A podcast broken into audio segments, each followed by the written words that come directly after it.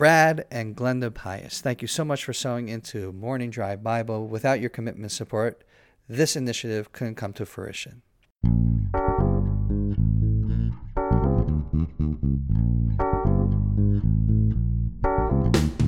Good morning from Jerusalem. My name is David Nekrutman. My name is Scott Kahn. And welcome to Morning Drive Bible. So, David, how did you like my heresy? I see you've cleaned up a little bit. You're no longer falling on the floor. You've gotten a drink of water. You're in better shape. And you seem to have accepted that it wasn't quite as heretical as it originally appeared. Well, I'm willing to consider, not totally accept, your radical interpretation of the first verse in the book of Genesis where in the previous podcast we addressed that there's possible two interpretations of that verse.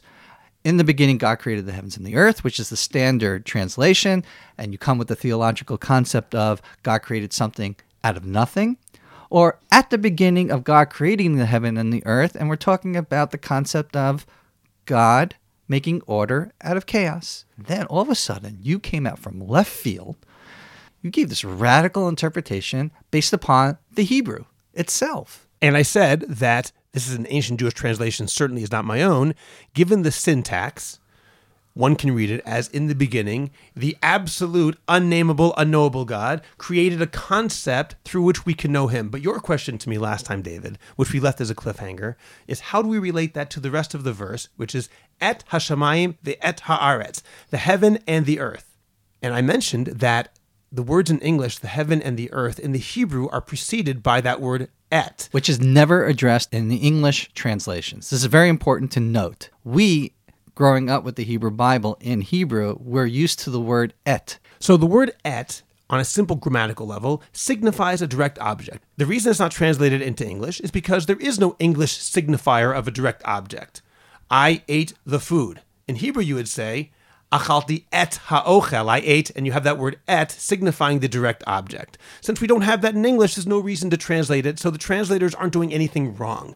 However, ancient Jewish interpreters also looked at this word et and said there's additional meaning that can be mined and gleaned from this word. Mind. Very good. Thank you. Scott is coming out with some revelational words invite into the text and the word mining to uncover the brilliance of God's word. So look at this one, David. I think you're going to like this. This is an interesting interpretation.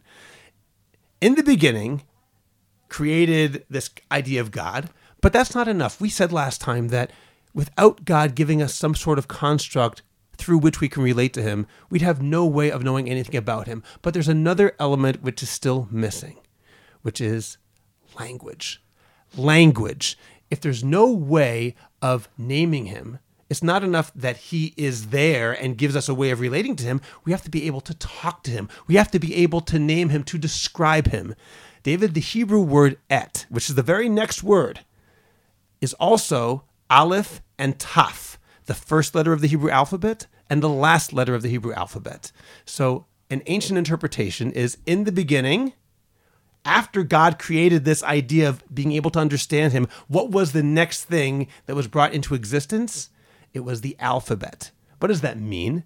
It means the concept of being able to relate to God in language, the concept of naming, the concept of speaking, the concept of communicating. Not only can we think about God, but we can communicate with Him, and He communicates with us. In the beginning, God created the letters Aleph until Taf, the alphabet, the ability to communicate.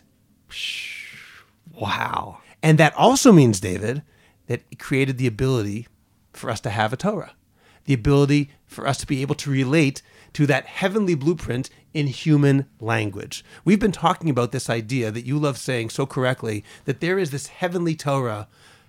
Uh, we can't relate to that Torah. That's something which is on a spiritual plane. But because God created Aleph to Taf, the alphabet, He's able to translate that Torah into language that you and I can read and discover meaning in. So not only is God providing a path to understand Him from our human terms, but also provides the language to express that relationship from us to Him. And by the way, David, the next point is this not only can we communicate with God and God with us through language, Aleph to Taf, the alphabet, is also the instrument of creation. Because what does God use in order to create? What do we see over and over? Speech. God said, "Let there be light."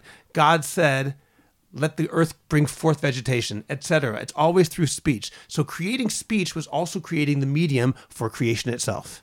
That's the difference between God and us, that God is able to articulate something, and through the articulation, the very thing is created. That's exactly what God is doing. His creating language is creating a vessel or a tool with which he creates the world itself. So, can I add something to this, Scott? Because God has revealed something to me in my heart right now. I feel like I've been doing all the talking this uh, episode. I want I- people are going to forget you're here, David. Part of the dynamic between both of us is our ability to listen to one another. Listening is also talking. I have to give you the room, the sacred space to express yourself because you're talking about words that are essential to any relationship. This is the beginning of a relationship with God that you're talking about. So I have to give I have to listen. Part of communication is also listening. You have two ets in the verse. Before the word heaven and before the word So earth. you have et hashemayim, the et of heaven, and you have also have the et of earth. We know that the angels sing. The heavenly spheres are always constantly praising God. I think that et refers to the heavenly spheres of that language. The et haaretz is talking about the creation of the world here on the physical land itself, and that it also has a language. You're saying that there's language in heaven and language on earth, and God created language for both. There's a way the angels relate to God, which is the heavenly language, and there's the way that we relate to God, which is the earthly language. That's a beautiful idea, David. Thank you very much. So, with that, I'm David Nekrutman, I'm Scott Kahn. and blessings from Jerusalem.